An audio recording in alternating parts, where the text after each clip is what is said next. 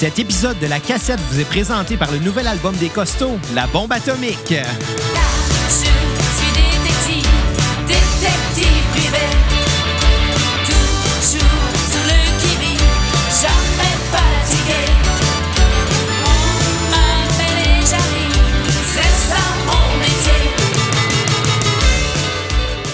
Bombe Atomique est disponible dès aujourd'hui sur toutes les plateformes de diffusion numérique. Et maintenant, place au podcast du jour.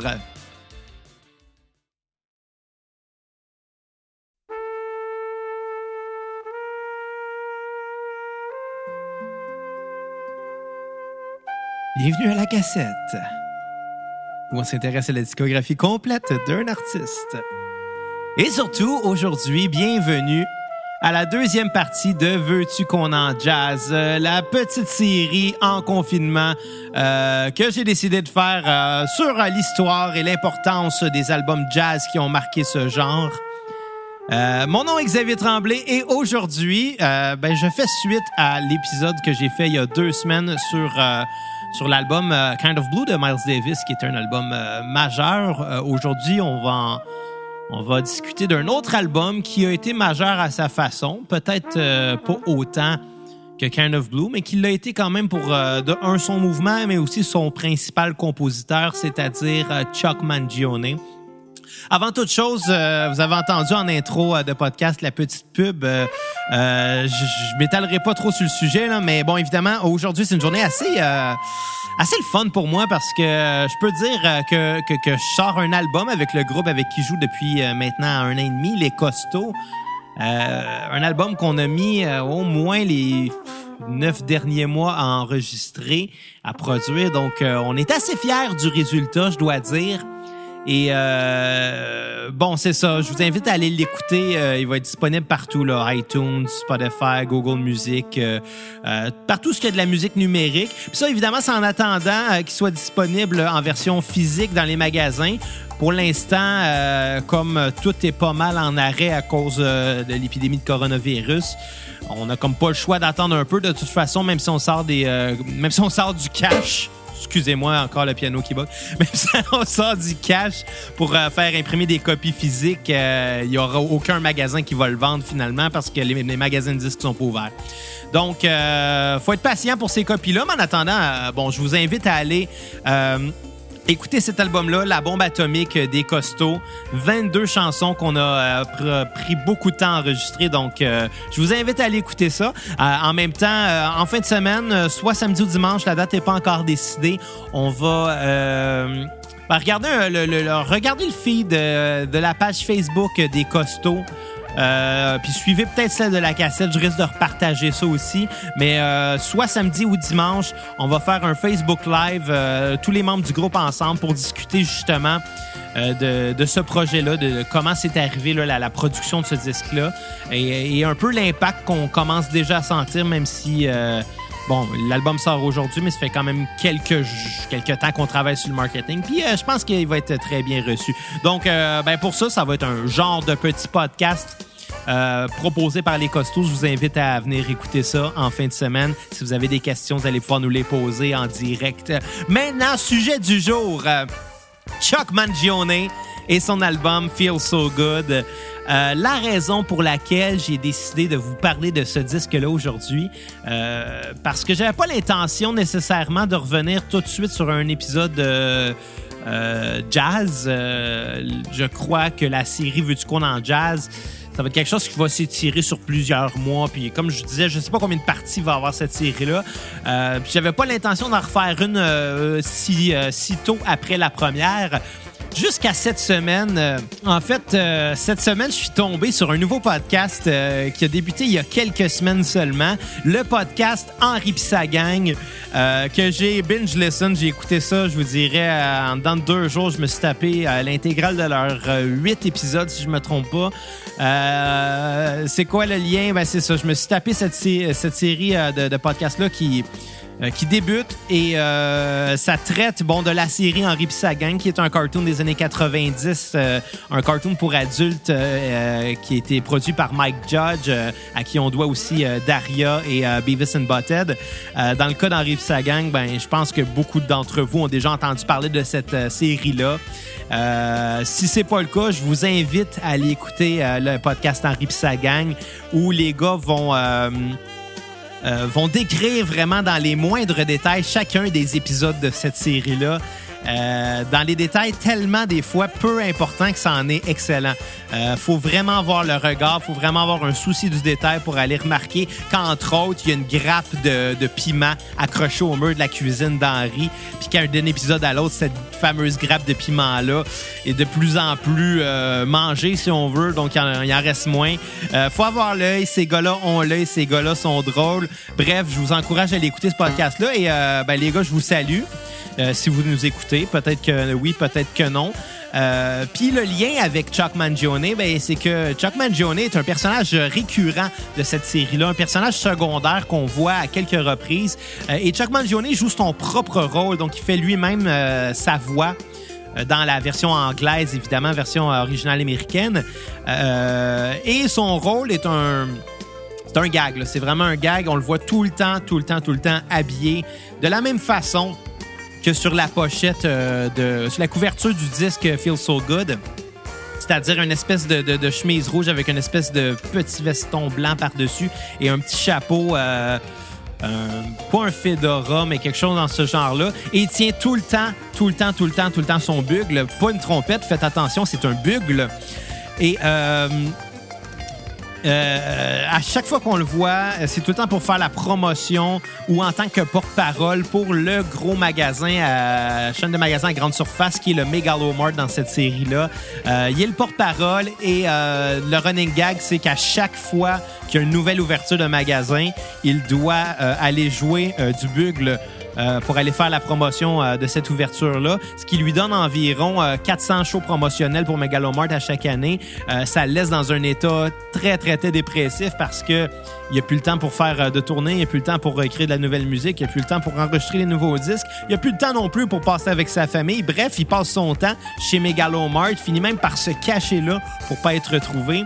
Euh, c'est un personnage assez absurde dans une série qui peut être assez terre à terre, donc euh, je trouvais ça très drôle. Puis fait que le personnage existe pour vrai, euh, rend ça encore plus euh, ridicule, je crois. Et euh, le fait qu'à chaque fois qu'on le voit jouer de son instrument dans la série, c'est tout le temps dans un contexte, soit de funérailles, soit d'hymne national, soit de... Bon, bref, peu importe. À chaque fois qu'il va jouer une pièce, ça va toujours, toujours, toujours finir par, après quelques notes, se transformer en la mélodie qu'on entend en ce moment, celle de Feel So Good. Donc, c'est vraiment un running gag euh, et un genre de Easter egg pour les gens qui connaissent finalement euh, la pièce Feel So Good. Il va même euh, finir par avouer à un des personnages de la série, euh, Dan, euh, ou non serait-ce à Paulette, peu importe, il va finir par avouer qu'il est euh, tellement tanné euh, de jouer pour le, le Megalomart qu'il il a l'impression que peu importe qu'est-ce qu'il joue, ça sonne comme Feel So Good. Il n'y a plus de plaisir à jouer. Ça, ben, c'est évidemment une référence au fait que dans la vraie vie, Feel So Good a été son plus grand succès en carrière. Un succès qu'il n'a jamais réussi à égaler par la suite. En fait, c'est euh, probablement la chanson, une des chansons les plus... euh, les mieux reçues euh, de l'année 1978. Donc, euh, on peut dire que c'est un artiste qui a fait sa place, qui a laissé sa marque. On peut peut-être dire que c'est un One It Wonder, malheureusement, mais c'est pas quelqu'un de moins important pour autant. Euh, Puis ne serait-ce que pour ce clin d'œil-là que la série euh, King of the Hill, en anglais, Henri pis sa gang au Québec, a, a- lui laissé sa place finalement. Jusqu'à un certain point même que dans la vraie vie, Chuck Mangione, rendu un peu plus vieux, je crois à la fin des années 2000, a sorti un album sur lequel laquelle se retrouvait une chanson qui s'intitule Peggy Hill, donc euh, en hommage à la mère euh, dans la famille euh, Hill, donc Paulette Hill au Québec, Peggy Hill aux États-Unis, qui est probablement le personnage le plus exécrable de tous les temps. Mais je crois que c'est très volontaire. Bref, on va arrêter de parler d'Henri pis sa gang. Je salue les gars euh, d'Henri pis sa gang, le podcast. Et je vous invite à aller écouter ça. Je vous invite aussi à découvrir la série si vous l'avez jamais vue. C'est du bonbon. Euh, dans lequel vous avez la chance de voir euh, Chuck Mangione. Pour ce qui est euh, de Chuck Mangione, moi, je l'ai découvert d'une façon assez comique. Je connaissais le personnage de la série Henri Pissagan comme étant un personnage redondant, un personnage secondaire. Mais au moment où j'ai découvert l'artiste en tant que tel, ça faisait quelque temps que j'avais pas vu cette série-là.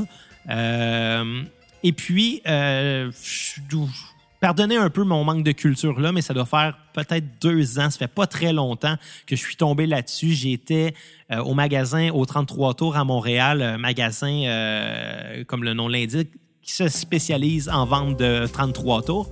Beaucoup de disques neufs, beaucoup de disques usagés. Et c'était une vente, euh, une vente de liquidation où euh, le magasin a, a comme voulu se débarrasser de l'inventaire qu'il y avait en trop en mettant une vente à une pièce.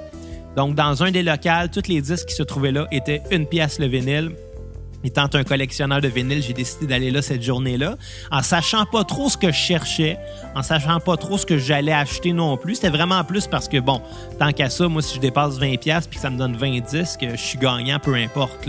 Donc, en arrivant là, je commence à fouiller. Comme c'était la deuxième journée de la vente, il restait plus grand-chose d'intéressant. Mais je suis quand même reparti avec des disques comme euh, si on avait besoin d'une cinquième saison d'Harmonium, euh, que j'étais vraiment content de trouver pour si peu cher euh, en vinyle, une pièce. J'ai tombé aussi sur des vinyles comme Barbara avec l'Aigle Noir, qui est vraiment un running gag parce que cette chanson-là me traumatise, l'Aigle Noir, mais surtout la version de Marie-Carmen.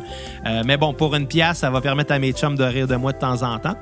Et euh, bon, finalement, bon, je suis reparti peut-être avec une quinzaine de vinyles ce jour-là. Et un de ceux-là était euh, Feel So Good de Chuck Mangione. Je me souviens, le feeling que j'ai eu en prenant ce disque-là dans mes mains, en, en reconnaissant le gars tout de suite parce que son personnage dans la série Henri Pissagang est très bien dessiné et comme je vous disais euh, il est pas mal habillé pareil tout le temps pareil comme sur la pochette de ce disque là on le voit même de temps en temps être très heureux dans la série et serrer son flugelhorn son, excusez-moi son, son bugle euh, dans ses bras de la même façon qu'il le fait sur la pochette de Phil So Good. donc c'était c'était évident que j'allais reconnaître euh, cette pochette-là. Puis en l'envoyant, j'ai juste fait Ah! Il existe! Et ça, très fort. Les gens se sont retournés dans le magasin, puis je me suis senti un peu gêné de pas, euh, de pas avoir su avant que Chuck Mangione existait vraiment. Et euh, bon, je l'ai acheté pour le gag en me disant, même si c'est mauvais, je m'en fous. Une pièce pour une joke, c'est pas si cher à payer. De toute façon, je venais de pogner Barbara avec l'aigle noir, ça pouvait pas être pire. Suis donc arrivé euh, chez moi ce jour-là. Et euh, bon, on recevait ce soir-là euh, beaucoup d'amis chez moi. Je pense que c'était peut-être pour la fête à 4. Peut-être, je me souviens pas exactement, mais il y avait, il y avait une fête quelconque, c'est peu importe. Et fin de la soirée, je décide de sortir le disque, montrer ça à mes chums. Regardez ça, Chuck Mangione, gang. Une pièce. Ouais, mais il est-tu bon, Xav? Ben, je ne sais pas s'il est bon, je ne l'ai pas écouté. Donc, à ce moment-là, on décide de le mettre. Et dès les, euh, les quelques premières euh, notes de bugle qu'on entend dès l'intro, euh, j'ai été accroché par la pièce titre de cet album-là. C'est du bonbon. Le reste de l'album est malheureusement pas à la hauteur de sa chanson titre, mais ça, je pense que c'est quelque chose qui se faisait beaucoup plus à l'époque. Euh, à l'époque où justement le vinyle était un, média euh, beaucoup plus populaire. Là, il y a un comeback depuis quelques années que j'explique moi par une espèce d'avancée de la technologie. Je crois que le vinyle euh, à l'é- à l'époque n'est pas disparu parce que c'était pas bon. Je crois que c'est disparu parce que c'est un, un, média qui était fragile et qui était pas tout le temps facile à manipuler, qui prend de la place, tandis que les cassettes étaient arrivées et les cassettes avaient une facilité de se transporter, euh, de faire pause, euh, de pouvoir avancer, reculer. Il y avait quelque chose de pratique dans la, dans la cassette euh, que le vinyle avait malheureusement pas. Par contre, la cassette avait ses défauts. C'est pour ça que le CD est arrivé par la suite, qui a pallié un peu à, ces défauts-là de la cassette. Et bon, par le fait même, le CD avait aussi ses défauts. hein. C'est quelque chose qui, avec le temps, peut corroder un peu, peut perdre la qualité du disque. Les disques peuvent se scratcher aussi. Donc, chaque média, finalement, avait pas, était pas nécessairement parfait. Et quand on est revenu, quand on est arrivé au numérique et que le numérique euh, a pris beaucoup plus de place dans les euh, dernières années, je crois que c'était logique euh, que les, les, les mélomanes, les amateurs de musique qui veulent vraiment encourager l'artiste en achetant le disque, je crois que c'était logique qu'on ait euh, un, peu plus vers euh, le vinyle que de retourner au CD parce que euh, la qualité est là. Le CD, c'est quelque chose qui est très compressé pour avoir pour fitter sur un peu d'espace, pour avoir beaucoup d'informations. Ils n'ont pas de compresser le fichier, ce qui fait qu'il y a une petite perte de qualité. On n'a pas ce défaut-là avec les fichiers numériques comme un fichier FLAC ou un fichier WAVE qui sont beaucoup plus volumineux, qui rentrent malheureusement pas sur des CD, mais on n'a pas cette contrainte-là avec le numérique. Donc, avec le retour vers ça, je crois que c'était logique que le vinyle euh, revienne à la mode parce que c'est un bel objet. Euh, ça a quelque chose d'un peu rituel de le, de mettre, de le brosser, de déposer l'aiguille puis d'entendre le petit crépitement qu'il y a avant le début de la chanson. Ça a quelque chose vraiment de rituel. Puis je pense que pour les amateurs de musique, ça fait partie de l'expérience. Donc, comme je vous dis, pour moi, c'est logique que le vinyle revienne à la mode. Je pense pas que c'est une mode euh, de hipster. Je crois pas que c'est pour aller vers la contre-culture. Je crois surtout pas non plus que c'est un euh, une espèce de ruse de l'industrie du disque pour nous enfoncer euh, de quoi de physique finalement, euh, puis nous obliger à acheter. Je crois pas parce que euh, ça leur coûte beaucoup plus cher. À cette même industrie de produire un disque physique que de simplement vendre l'album euh, numérique au même prix. Donc, euh, je pense vraiment que c'est une question d'intérêt et d'encouragement envers l'artiste. Euh, mais bon, donc, comme je disais à l'époque où, qu'on pourrait appeler l'âge d'or du vinyle, je crois qu'il y avait peut-être souvent cette cette cette ce fait-là, finalement, que la pièce titre était souvent peut-être meilleure, peut-être mieux travaillée, puis que le reste, c'est peut-être une collection de B-sides, peut-être une collection de chansons, euh, peut-être moins importante. C'est peut-être pour ça aussi que l'album s'appelle Feel So Good, pour aller euh, promouvoir cette pièce-là qui s'intitule aussi Feel So Good, qui est la première du disque. Euh, la raison, je le sais pas, mais euh, c'est une remarque que je fais de plusieurs artistes qui avaient, surtout dans les années 70, euh, on avait un peu cette tendance-là à aller travailler beaucoup plus une de ces pièces-là. Mais ça, là, les auditeurs qui nous écoutent depuis longtemps le savent euh, parce qu'on a fait souvent mention d'artistes comme Pink Floyd ou d'artistes comme Rush qui ont eu leur pic dans ces années-là puis qui ont beaucoup plus focusé sur les pièces qui ouvraient certains albums et un peu moins sur le milieu finalement. Le, crémage du gâteau était peut-être un peu plus négligé dans certains cas. Euh, c'est un peu le constat que je fais avec l'album Feel So Good. Par contre, c'est pas parce que les pièces sont un peu moins bonnes que la pièce titre que c'est nécessairement un mauvais album. Puis je pense même que c'est un album qui était très influent dans son genre. Et euh, pour en venir à son genre, faut expliquer que euh, comme je vous disais euh, il y a deux semaines avec Kind of Blue de Miles Davis, on était au début des années 60, à la fin des années 50, euh, ben, en fait à la fin de 59 quand Kind of Blue est sorti. Et euh, à ce moment-là, le jazz était arrivé à un euh, niveau euh, révolutionnaire en termes d'improvisation. Le jazz modal avait pris sa place. Mais là, au moment où on se parle, puis au moment où on se parle, je vous, parle de 1977, quand euh, l'album euh, Feel So Good est sorti.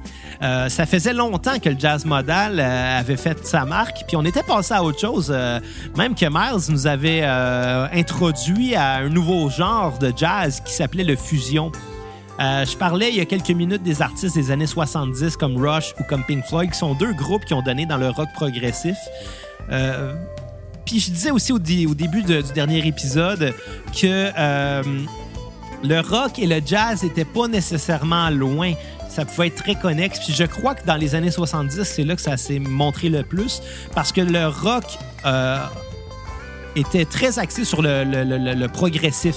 Donc, la des- des- des chansons très longues qui s'étiraient avec plusieurs variations, des sections qui se répétaient très, très, très rarement et des paroles souvent euh, spirituelles ou fantastiques euh, pour ne pas euh, généraliser. C'était le moment fort de ce genre de rock-là. En parallèle, le jazz était aussi dans une forme très, très, très progressive. Le, terme de jazz fusion vient du fait que, bon, il y a une fusion de plusieurs genres et c'est quelque chose qui était caractéristique aussi du rock progressif. C'est pour ça que ces deux genres-là sont souvent très proches. Euh, je parle souvent d'un groupe que j'aime beaucoup qui s'appelle Thank You Scientist, qu'on pourrait qualifier de rock progressif, mais ça a un côté tellement jazz qu'on pourrait qualifier ça de jazz fusion aussi. Le groupe a mêlé ça à la perfection. Je pense que c'est parce que c'est un groupe qui est influencé beaucoup par cette époque-là. Les années 70 ont été euh, une époque majeure pour euh, ces deux genres-là. Et comme tous les genres euh, finissent par devenir euh, dépassés, ben ça a été le cas pour le jazz fusion, ça a été le cas pour le rock progressif. À la fin des années 70, le rock progressif a eu un, un léger déclin. Euh, je crois que le dernier grand album de rock progressif de cette époque-là était définitivement The Wall de Pink Floyd, qui était euh, qui laissait déjà présager une époque un peu plus new wave avec beaucoup de synthétiseurs euh, dans son son. Euh, puis c'est un peu le cas, c'est un peu ce qui est arrivé avec le rock progressif. Le mouvement punk est arrivé a pris sa place, est arrivé en, réaction à ça, et le new wave est arrivé en réaction au, mouvement punk. Tout ça, ça s'est fait très rapidement là dedans de, de, de quelques années seulement. Là, je dis souvent la blague que le mouvement punk c'est une mode qui a duré deux semaines. Évidemment, c'est pas le cas. Le punk existe encore aujourd'hui, et dans certains cas, le punk est meilleur que jamais. Mais ça, le pic est passé très, très, très rapidement quand le New Wave est arrivé. C'est un peu la même chose qui est arrivé avec le jazz. À cette époque-là, certains musiciens euh, ont commencé à, pas cette année, la complexité que le, fusion leur apportait, mais euh, peut-être un peu la complexité auditive finalement. Je crois que peut-être le public a voulu euh, se tourner vers des choses plus faciles d'écoute parce que je crois que le fusion était peut-être pour certains initiés. Euh, je crois que le fusion est peut-être moins abordable puis s'adresse peut-être un peu plus à des musiciens qui connaissent certaines euh, formules musicales, qui connaissent certaines recherches, certaines couleurs qu'ils retrouvent peut-être pas dans de la musique plus pop. Mais c'est pas le cas de tout le monde. Et comme la musique doit s'adresser à un large public, il y en a pour tout le monde, il y en a pour tous et toutes dans tous les genres. Ça a été le cas aussi pour euh, le fusion qui est devenu à cette époque-là euh, ce qu'on appelle du euh, smooth jazz. Donc le smooth jazz, c'est de ça qu'on va parler aujourd'hui parce que Feel So Good est un album très très très important dans le smooth jazz, dans ce qu'on appelle le son des années 80. Euh, Feel So Good est sorti en 77, euh, vers la fin, en décembre 77, et a très, très, très certainement euh, mis un impact majeur sur euh, ce qui allait devenir le smooth jazz. Euh, le smooth jazz, là, pour vous le décrire, c'est un- une forme de jazz très, très, très douce, donc par le nom, vous pouvez le, le remarquer, qui a un côté très jam, donc beaucoup, beaucoup de de feeling comme quoi le, le- le- le- le groupe au complet va aller un peu improviser derrière ça, mais ça l'est souvent pas très. Souvent, les solos même vont être écrits. Euh, c'est une musique qui est très cérébrale peut-être, mais euh, qui est très filée aussi. Il y a très peu d'im- ben, il y a quand même de l'improvisation. On ne dira pas qu'il y en a peu, là, ça serait, ça serait faux de le dire, euh, mais qui est souvent influencé majoritairement par le soul, le funk ou la musique pop. Donc, là où le fusion mêlait des éléments rock à son jazz, le smooth jazz va aller chercher un peu d'éléments ailleurs aussi. Donc, on n'est pas si loin que ça de ce que le fusion était dans, dans sa notion d'aller mélanger des, euh, des styles. Euh, euh, donc, euh, c'est ça. C'est souvent appelé aussi du pop jazz parce que on retrouve des arrangements très pop là-dedans. En fait, je crois qu'on pourrait même qualifier ça comme de la musique pop, euh, mais arrangée et orchestrée par un groupe de jazz. Euh, souvent, les solos, ça va être des solos de guitare très, très, très souvent, mais on peut retrouver aussi des solos de saxophone, des solos de flûte, de piano, euh, de piano Rhodes aussi, des synthétiseurs qui fait encore plus années 80, ce qui fait que c'est un genre de jazz souvent regardé de haut, je crois. Je crois que les, amateurs de jazz pur et dur sont pas nécessairement fans de ce genre-là, trouvant ça peut-être un peu trop simpliste, un peu trop pop. Euh, mais par contre, c'est une forme de jazz qui est excessivement populaire parce que le grand public, les gens qui sont pas initiés en jazz, ont vraiment accroché. Et euh, ça, je crois qu'on peut peut-être accuser un certain Kenny G de ça. Kenny G, Keten. Mais Keten, très important par contre. Kenny euh, pour, ce, genre-là. Euh, dans son cas, lui, c'était un saxophoniste euh, euh, soprano. Chose qu'on voit pas très souvent, un saxophone soprano, mais bon. Mais bon, pour en revenir à Chuck, Chuck Mangione, c'est qui ça, ce, ce petit Chuck-là? Chuck, comme je vous expliquais, est un bugliste. Un bugle, c'est très simple, c'est un peu comme une trompette. C'est un peu plus gros. Euh, Chuck même disait lui-même que euh, un bugle, étant donné que c'est un peu plus gros, un peu plus arrondi, c'est un peu comme une trompette qui serait enceinte de six mois à peu près. On pourrait le visualiser comme ça. Un peu plus euh, gros, donc les tuyaux qui vont former l'instrument sont beaucoup plus longs aussi. Et en étant plus long, ben, ça fait que le son circule plus longtemps et va aller donner une espèce de rondeur au son.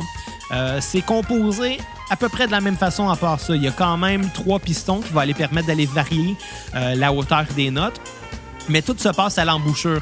Euh, ce qu'il faut comprendre, c'est qu'une trompette ou un bugle, euh, comme n'importe quel instrument euh, considéré de la famille des brasses, donc le, tuba en fait partie, les corps français en fait partie, les, voyons, comment qu'on appelle ça l'affaire des jeux? Le trombone! Aïe aïe, hein? Le gars, il connaît ça, sa musique, même pas capable de dire c'est quoi un trombone. J'avais l'accessoire de bureau en tête, pardonnez-moi. Non, le trombone aussi. En fait, ce qui euh, différencie ça des instruments à bois comme le saxophone ou comme euh, le- la clarinette, euh, c'est par son embouchure, contrairement aux instruments à bois qui ont une hanche. Euh, L'embouchure est un peu une espèce de- de bout arrondi sous laquelle on va aller coller les lèvres pour aller faire un son comme celui-là. C'est très, très, très, très, très laid. Évidemment, je suis pas de trompettiste non plus, donc vous limiter, c'est pas évident. Mais tout se passe dans l'embouchure. En fait, avec l'embouchure, on serait capable, supposément, de jouer toutes les notes de la gamme. Les pistons vont juste là pour aller appuyer ces notes-là, et leur permettre des changements un peu plus fluides. Peut-être même, euh, dans certains cas, euh, leur permettre d'aller faire euh, des, des- des- des altérations entre deux notes, littéralement. Mais tout se passe à l'embouchure. C'est ce qui rend cet instrument-là très complexe. Et euh, c'est ce qui rend Chuck très, très, très, très bon à son instrument aussi.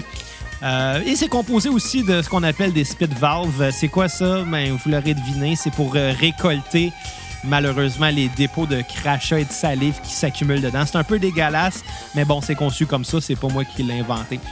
Et euh, chose très notoire, la trompette comme euh, le bugle sont deux instruments euh, transposés en si bémol. Qu'est-ce que ça veut dire ça? Ben, c'est le cas dans plusieurs instruments de la famille des vents euh, par la forme que l'instrument a. euh, et pour faciliter la lecture et le doigté, si le musicien joue sur son instrument un Do, on va entendre en réalité un Si bémol. Donc, il y a une différence de un ton entre les deux. Ça peut rendre ça assez euh, fatigant. Là. Moi, je vous donne un exemple. Moi, je joue un, un peu saxophone ténor. Et suis pas très bon, là, inutile de vous le dire. Euh, le ténor, aïe, là, c'est loin dans ma tête, mais le ténor est aussi en si bémol. Tandis que le saxophone alto, lui, est euh, un instrument euh, transposé en mi bémol.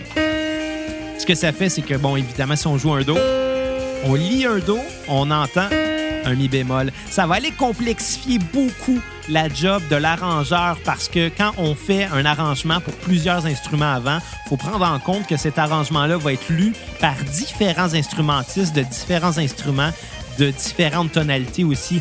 Donc, si on veut que tout le monde joue un Do, faut se rappeler euh, d'écrire un mi bémol ou un si bémol ou euh, peu importe. faut prendre ça en compte, cette distance-là, cet intervalle-là entre les notes. Sinon, on va se retrouver avec quelque chose de complètement cacophonique et complètement chaotique.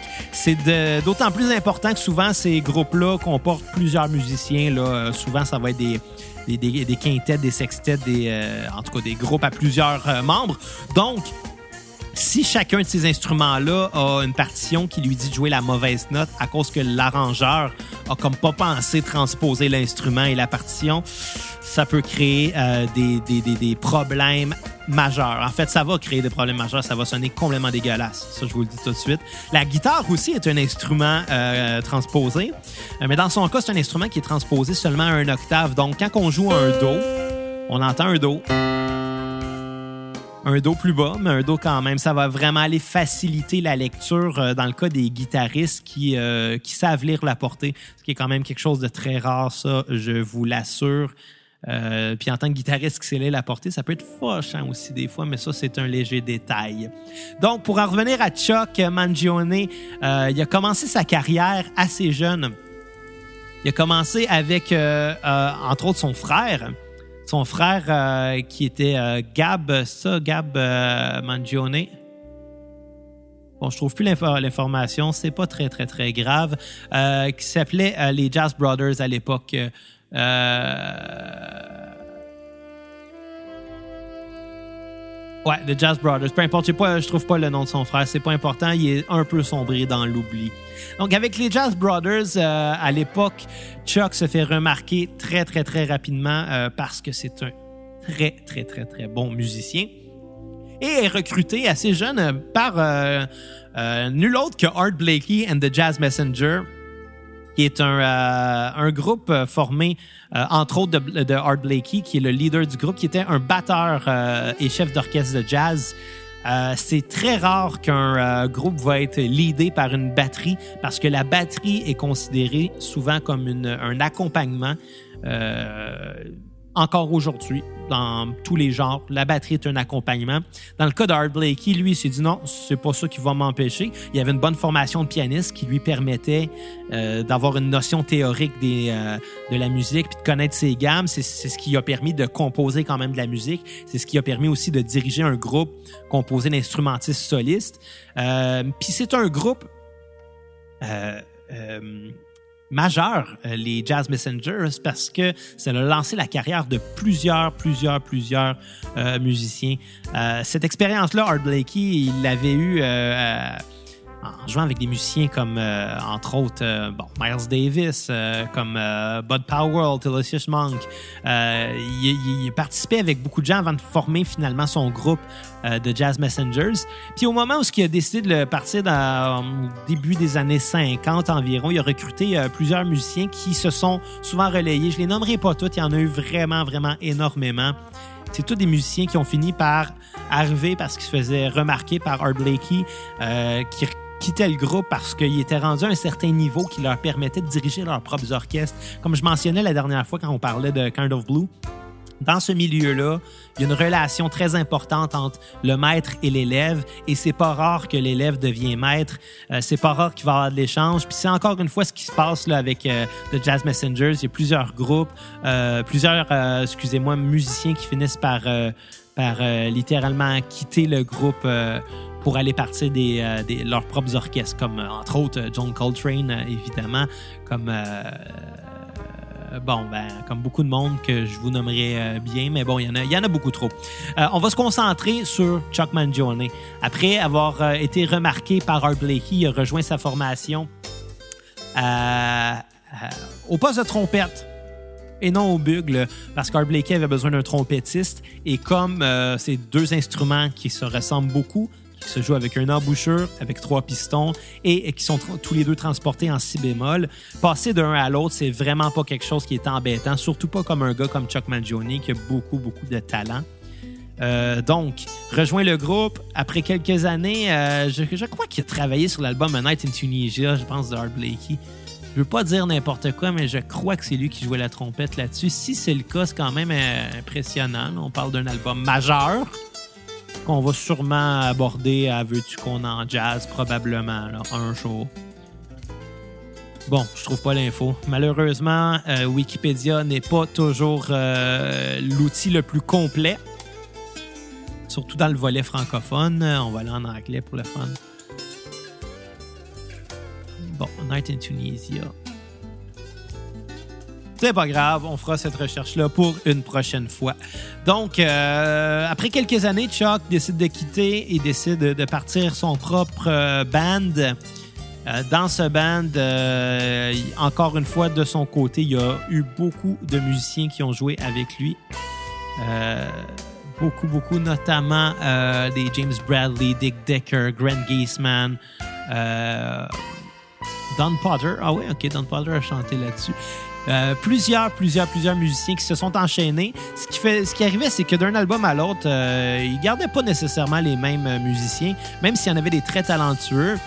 Il y en avait qui passaient à autre chose, euh, eux aussi. Et cette année-là, donc en 77, Chuck a révolutionné le monde du smooth jazz en finalement en, faisant un album qui est pas si loin du fusion, mais qui va aller chercher des notions beaucoup plus pop, beaucoup plus années 80. On, on arrive là et ça sent les années 80 comme ça se peut pas. Ju- Juste le ton du saxophone qu'on entend en ce moment. Juste ça. Ça a quelque chose de très années 80. Euh, les synthétiseurs, le, le- le- le- piano Rhodes, parce que Chuck jouait aussi du piano électrique. Euh, dans les moments euh, où, euh, où les autres musiciens improvisaient des solos comme le saxophone ou comme la guitare, Chuck, lui, il continuait pas au flugelhorn parce que le flugelhorn, c'est un instrument tellement aigu qu'on allait entendre seulement ça, finalement. C'est vraiment un instrument soliste. Donc, au moment où d'autres solistes prenaient la place, lui, il laissait sa place, il allait au piano et il accompagnait. Ça montre une très grande humilité de sa part. Et parlant d'humilité, j'ai remarqué en écoutant euh, la pièce titre euh, Feel So Good qu'il y a, euh, Chuck qui fait l'introduction au, au flugelhorn, au, bugle.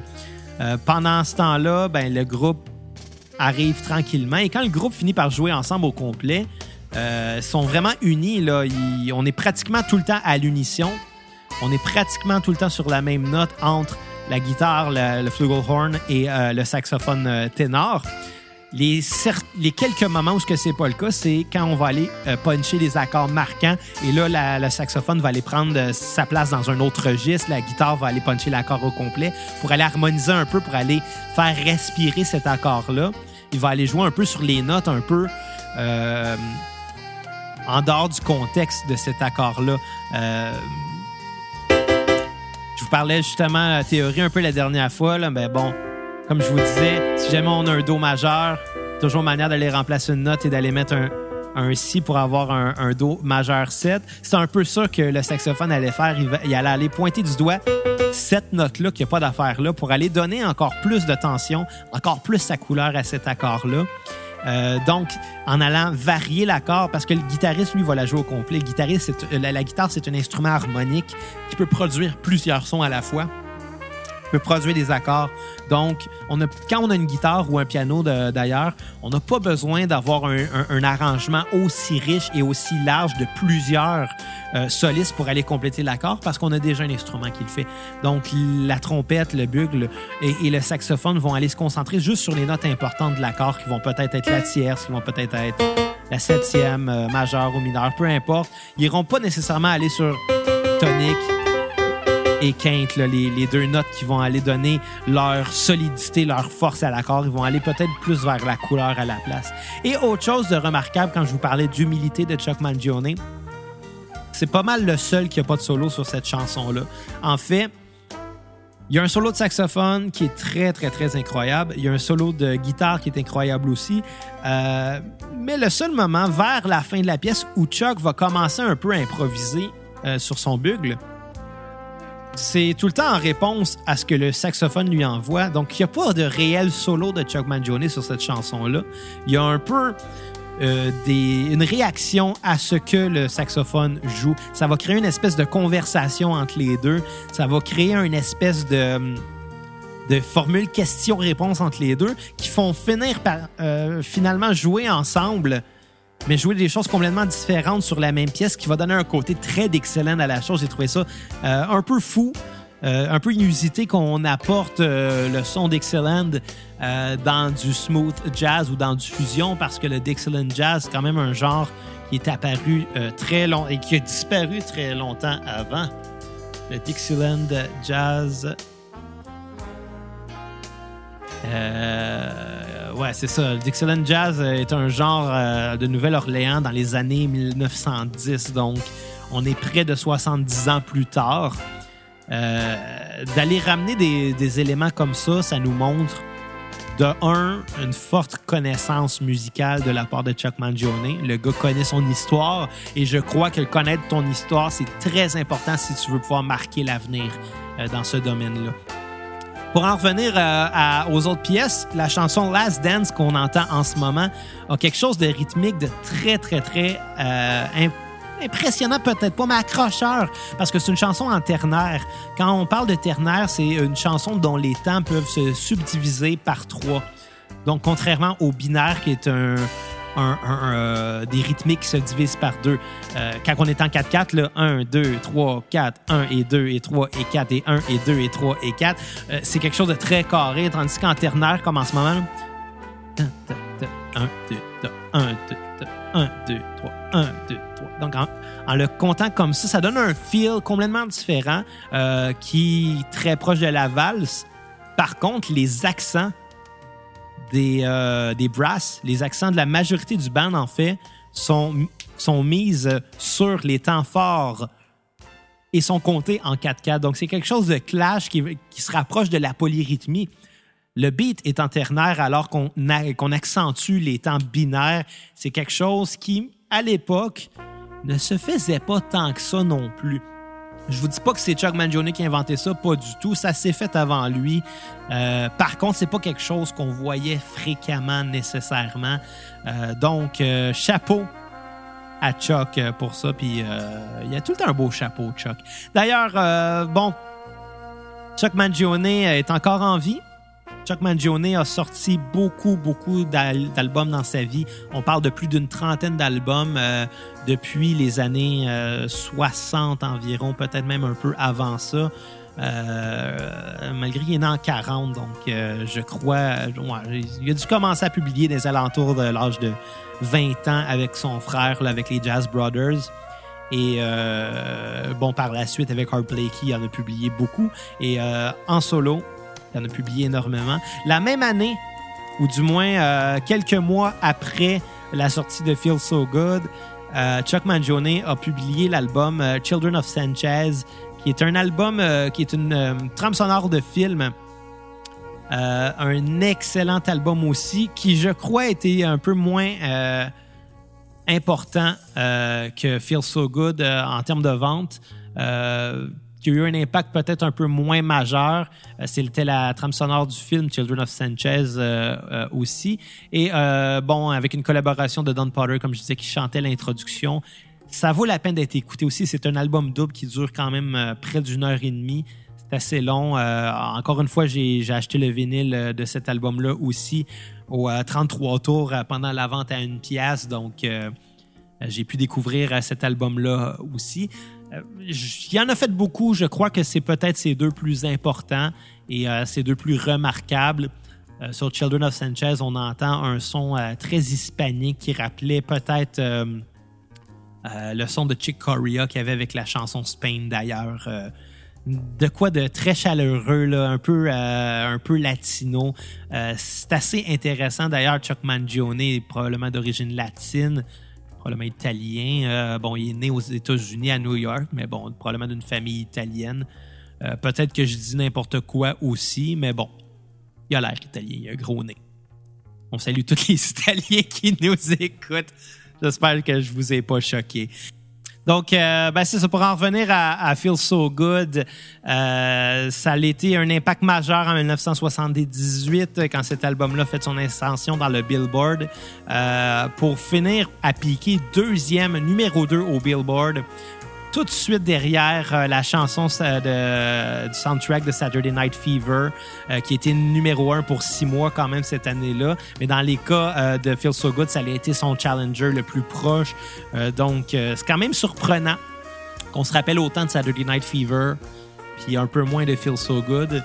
Je crois que, comme je disais un petit peu plus tôt, ça rentre un peu dans les la peut-être mauvaise réputation que le smooth jazz euh, a eu comme étant le son des années 80. Euh, je crois malheureusement que c'est un genre qui vieillit un peu mal, étant donné que c'est rempli de synthétiseurs, que les guitares ont beaucoup, beaucoup d'effets euh, planants, comme le délai, le reverb, le phaser. C'est des choses qui vieillissent un peu mal, mais l'album est quand même excellent. Donc, j'ai vraiment, vraiment, vraiment pas l'intention euh, d'en dire quoi que ce soit de plus négatif. Euh, mais bon, je pense que l'histoire parle quand même, puis euh, dans certains cas, ça a quand même été appelé du easy listening, ce genre-là. Pas pour rien, le easy listening, parce que c'est quelque chose qui s'écoute facilement, contrairement à d'autres formes de jazz qui demandent peut-être un peu plus d'attention, finalement. Donc, en conclusion, j'espère que je vous ai appris quelque chose. J'espère que vous avez apprécié euh, ce petit bout d'histoire sur un album euh, peut-être pas aussi important que Giant Steps ou que Kind of Blue, euh, mais quand même, ou, que Take Time de Dave Brubeck. Oh my God, faut qu'on parle de ça à un moment donné, Dave Brubeck. J'ai manqué ma chance.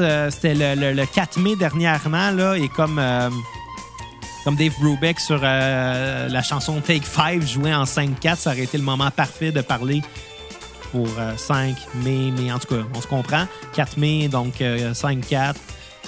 Ça, euh, je pense a juste moi qui aurais trippé de faire ce lien-là. Fait qu'au pire, j'en parlerai l'année prochaine, le prochain 4 mai ou le 5 avril, un des deux. On parlera de Dave Brubeck.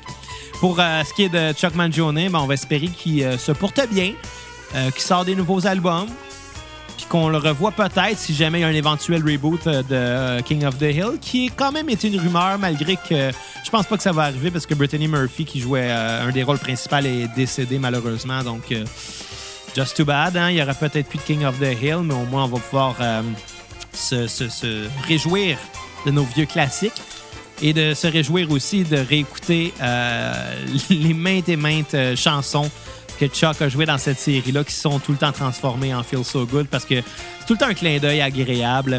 Euh, donc, euh, merci de nous encourager encore. Euh, je sais que c'est... c'est, je sais que peut-être vous ennuyez des épisodes qu'on fait ensemble, Bruno et moi, que peut-être la formule solo est moins divertissante, mais je pense qu'elle est plus sérieuse, plus instructive. Puis dans mon cas, c'est peut-être ce que j'aspirais un peu plus à la cassette. Donc j'en profite. J'en profite. On sait toujours pas combien de temps ça va durer encore le confinement, donc euh, ça va peut-être être long avant que je revoie Bruno.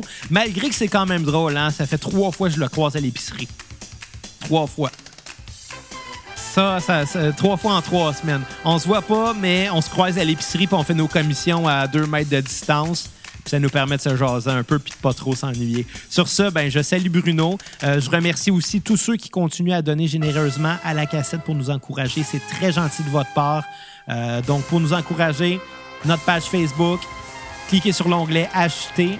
Ça va vous mener à notre page PayPal. Vous allez pouvoir nous faire un don du montant que vous voulez. Pour 5 minimum, on euh, vous fait une critique euh, sur une discographie de votre choix. On a reçu encore un don aujourd'hui, là, donc euh, on, on va devoir, on va avoir beaucoup de pain sur la planche quand on va pouvoir recommencer.